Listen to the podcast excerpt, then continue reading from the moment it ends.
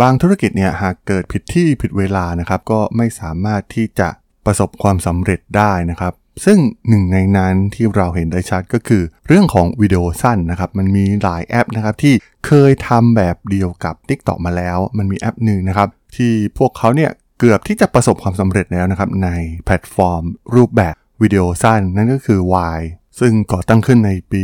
2012 นะครับ แล้วเหตุใดนะครับ แพลตฟอร์มที่มาก่อนอย่าง Y ถึงไม่ประสบความสำเร็จอย่างที่ TikTok ทำได้ในทุกวันนี้ไปรับฟังกันได้เลยครับผม You are listening to Geek Forever podcast. Open your world with technology.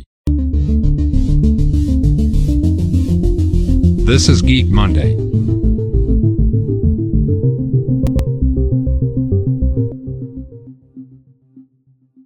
สวัสดีครับ ผมดนทลาดนจาก ด.ดล็อกนะครับ และนี่คือรายการ Geek Monday นะครับ รายการที่จะมายกตัวอย่าง case study ทางธุรกิจที่มีความน่าสนใจนะครับ ใน EP นี้เนี่ยมาพูดถึงแพลตฟอร์มวิดีโอสั้นที่ถือว่าเป็นเทรนด์ที่กำลังกลายเป็นกระแสไปทั่วโลกนะครับ ซึ่งแน่นอนนะครับอย่างที่หลายๆ คนรับทราบกันดีว่า TikTok เองเนี่ยไม่ใช่แพลตฟอร์มแรกนะครับที่สร้างมันขึ้นมา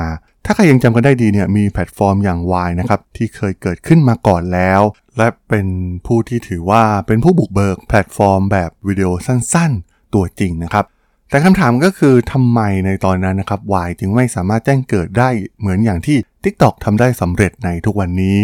ทั้งที่ทั้งคู่ก็ทำงานบนหลักการเดียวกันด้วยซ้ำนะครับ Y เองเนี่ยก่อตั้งขึ้นในปี 2012 นะครับโดยดอมฮอฟแมนRus Yusupov และ Colin Kroll นะครับถูกซื้อโดย Twitter ในปีเดียวกันด้วยมูลค่าประมาณ 30 ล้านเหรียญสหรัฐนะครับแอปได้เปิดตัวบน Android iOS และ Windows ในปี 2013 นะครับ ซึ่งต้องบอกว่าในช่วง 2-3 ปีแรกเนี่ย Y แทบจะไม่มีใครมาแข่งขันด้วยเลยนะครับ พวกเขาเป็นแพลตฟอร์มที่สมบูรณ์แบบที่สุดสำหรับผู้ที่ต้องการสร้างและดูเนื้อหาวิดีโอแบบสั้นๆ และเนื่องด้วยการที่ มันไม่มีการแข่งขันนะครับ Y จึงได้รับความนิยมอย่างมาก มีครีเอเตอร์บน Vine ชื่อดัง ไม่ว่าจะเป็น King Bach Nash Grier Amanda Cerny Rudy Mancuso นะครับ ซึ่งกลายเป็นครีเอเตอร์ลำดับต้นๆ บนแพลตฟอร์มที่มีผู้ติดตามนับล้านๆเลยนะครับในตอนนั้น ในปี 2016 เพียง 3 ปีหลังการเปิดตัว Y ก็ได้ประกาศหยุดให้บริการนะครับ ซึ่งผู้ใช้เนี่ยยังคงดูและดาวน์โหลด Y ได้ แต่การสร้างและโพสต์ Y ใหม่เนี่ย ได้หยุดลง และในปี 2017 แอปได้ถูกปิดตัวลงอย่างถาวร และถูกลบออกจาก App Store ทั้งหมด ฝั่ง TikTok เนี่ยก่อตั้งโดย ByteDance ยักษ์ใหญ่ทางด้านเทคโนโลยีของจีนนะครับ และเปิดตัวบน Android และ iOS ในปี 2017 โดยพื้นฐานแล้วเนี่ย TikTok คือเวอร์ชัน global ของ Douyin นะครับ หรือ TikTok เวอร์ชันจีน ซึ่งเปิดตัวในปี 2016 และทำงานบนเซิร์ฟเวอร์แยกต่างหากในชื่อ TikTok ซึ่งต้องบอกว่า TikTok เนี้ยได้ทำการเปิดตัวขึ้น หลังจากการปิดตัวลงของ Y แทบจะในทันทีนะครับ เป็นเรื่องที่ท้าทาย TikTok อย่างมาก ที่จะทำให้กระแสวิดีโอแบบสั้นๆ ที่ผู้คนเริ่มเลิกให้ความสนใจเนี่ยกลับมาคึกคักได้อีกครั้งนะครับซึ่งหลังจากเปิดตัว TikTok เองก็ไม่ได้ฮิตแบบทันทีทันใดนะครับ หลายคนก็ตั้งคำถามเช่นเดียวกับ Y ว่าแพลตฟอร์มแบบนี้เนี่ยมันจะอยู่รอดได้หรือ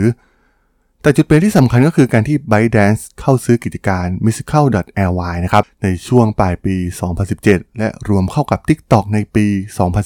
2018 Musical.ly เนี่ยเป็นแอปตัดต่อวิดีโอใส่เสียงที่เน้นตลาดอเมริกาเป็นหลัก มีจำนวนผู้ใช้งานมากกว่า 100 ล้านคนต่อเดือนนะครับ ซึ่งโดยการที่ TikTok เป็นพาร์ทเนอร์กับ Musical.ly อยู่แล้วเนี่ย การควบรวมกิจการเนี่ยจึงเป็นผลดีกับทั้งสองฝ่าย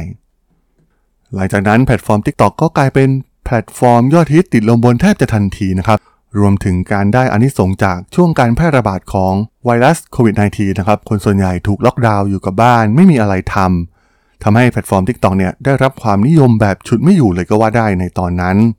แล้วทำไม TikTok ถึงชนะได้นะครับ แต่ว่า Vine เนี่ยกลับล้มเหลว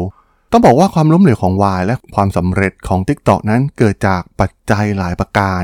รวมถึงข้อผิดพลาดของ YA นะครับ และสิ่งที่ TikTok เนี่ยทำได้แบบถูกที่ถูกเวลาหนึ่งก็คือ Y เนี่ยขาดในเรื่องการสร้างรายได้ให้กับเหล่าครีเอเตอร์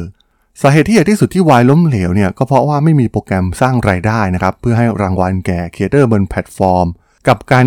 Y สร้างรายได้จากโฆษณานับล้านจากเนื้อหาที่ผู้ใช้สร้างขึ้นนะครับในขณะที่เหล่าครีเอเตอร์เนี่ยพยายามอย่างสุดความสามารถในการเปลี่ยนความคิดสร้างสรรค์ของพวกเขาให้กลายเป็นอาชีพ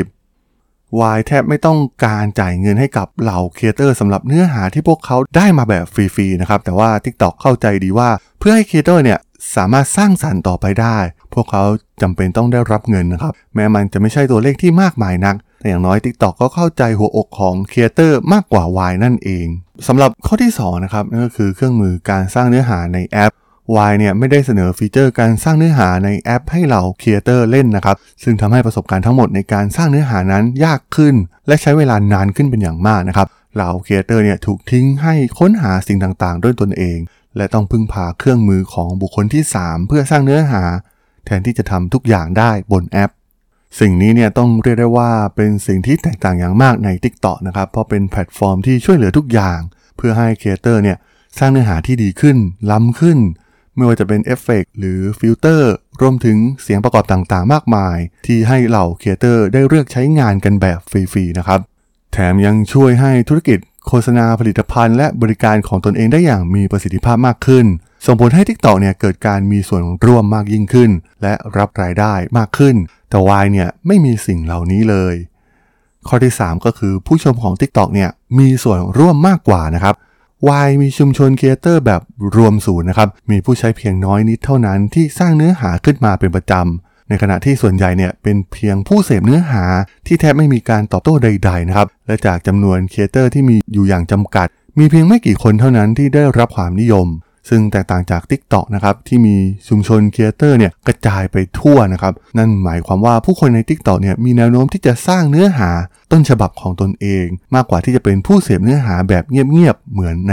Y และยิ่งมีการเผยแพร่เนื้อหาบนแพลตฟอร์มมากเท่าใดนะครับ การมีส่วนร่วมและการสร้างรายได้จากโฆษณาก็จะยิ่งมากขึ้นเท่านั้น ซึ่งช่วยให้ TikTok เนี่ยสามารถเพิ่มจำนวนเงินที่จะจ่ายให้กับเราครีเอเตอร์และทำให้เกิดอินฟลูเอนเซอร์ขึ้นมากมายในแพลตฟอร์ม TikTok อย่างที่เราได้เห็นกันในทุกวันนี้นั่นเองนะครับ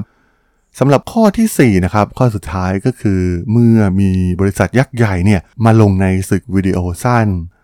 ปกติในการแข่งขันนะครับเมื่อแพลตฟอร์มอื่นเห็นความสำเร็จของ Y และอนาคตที่สดใสของแพลตฟอร์มวิดีโอสั้นที่กำลังจะเฟื่องฟู แพลตฟอร์มต่างๆ ที่คิดว่า Vine จะกลายมาเป็นคู่แข่งเนี่ยต้องมีการใส่คุณสมบัตินี้ลงในแอปของตนเอง แน่นอนว่าไม่เพียงแต่ YouTube เท่านั้นที่เป็นปัญหาใหญ่สำหรับ Vine แต่ทั้ง Instagram และ Snapchat ก็เพิ่มฟีเจอร์คล้ายๆกับ Vine ลงในแอปของพวกเขานะครับ และเนื่องจากทั้ง Instagram และ Snapchat เนี่ยมีฐานผู้ใช้งานจำนวนมหาศาลอยู่แล้ว พวกเขาจึงสามารถครอบงำ Y และทำให้เหล่าครีเอเตอร์เปลี่ยนแพลตฟอร์มได้แบบง่ายๆนะครับ เพราะ Vine เองเนี่ยแทบจะไม่มีอะไรดึงดูดพวกเขาเลยอยู่แล้ว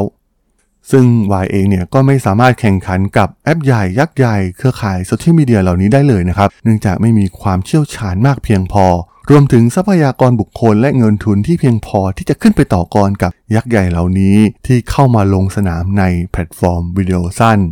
ซึ่งก็ต้องบอกว่าสาเหตุทั้งหมดทั้งมวลนะครับ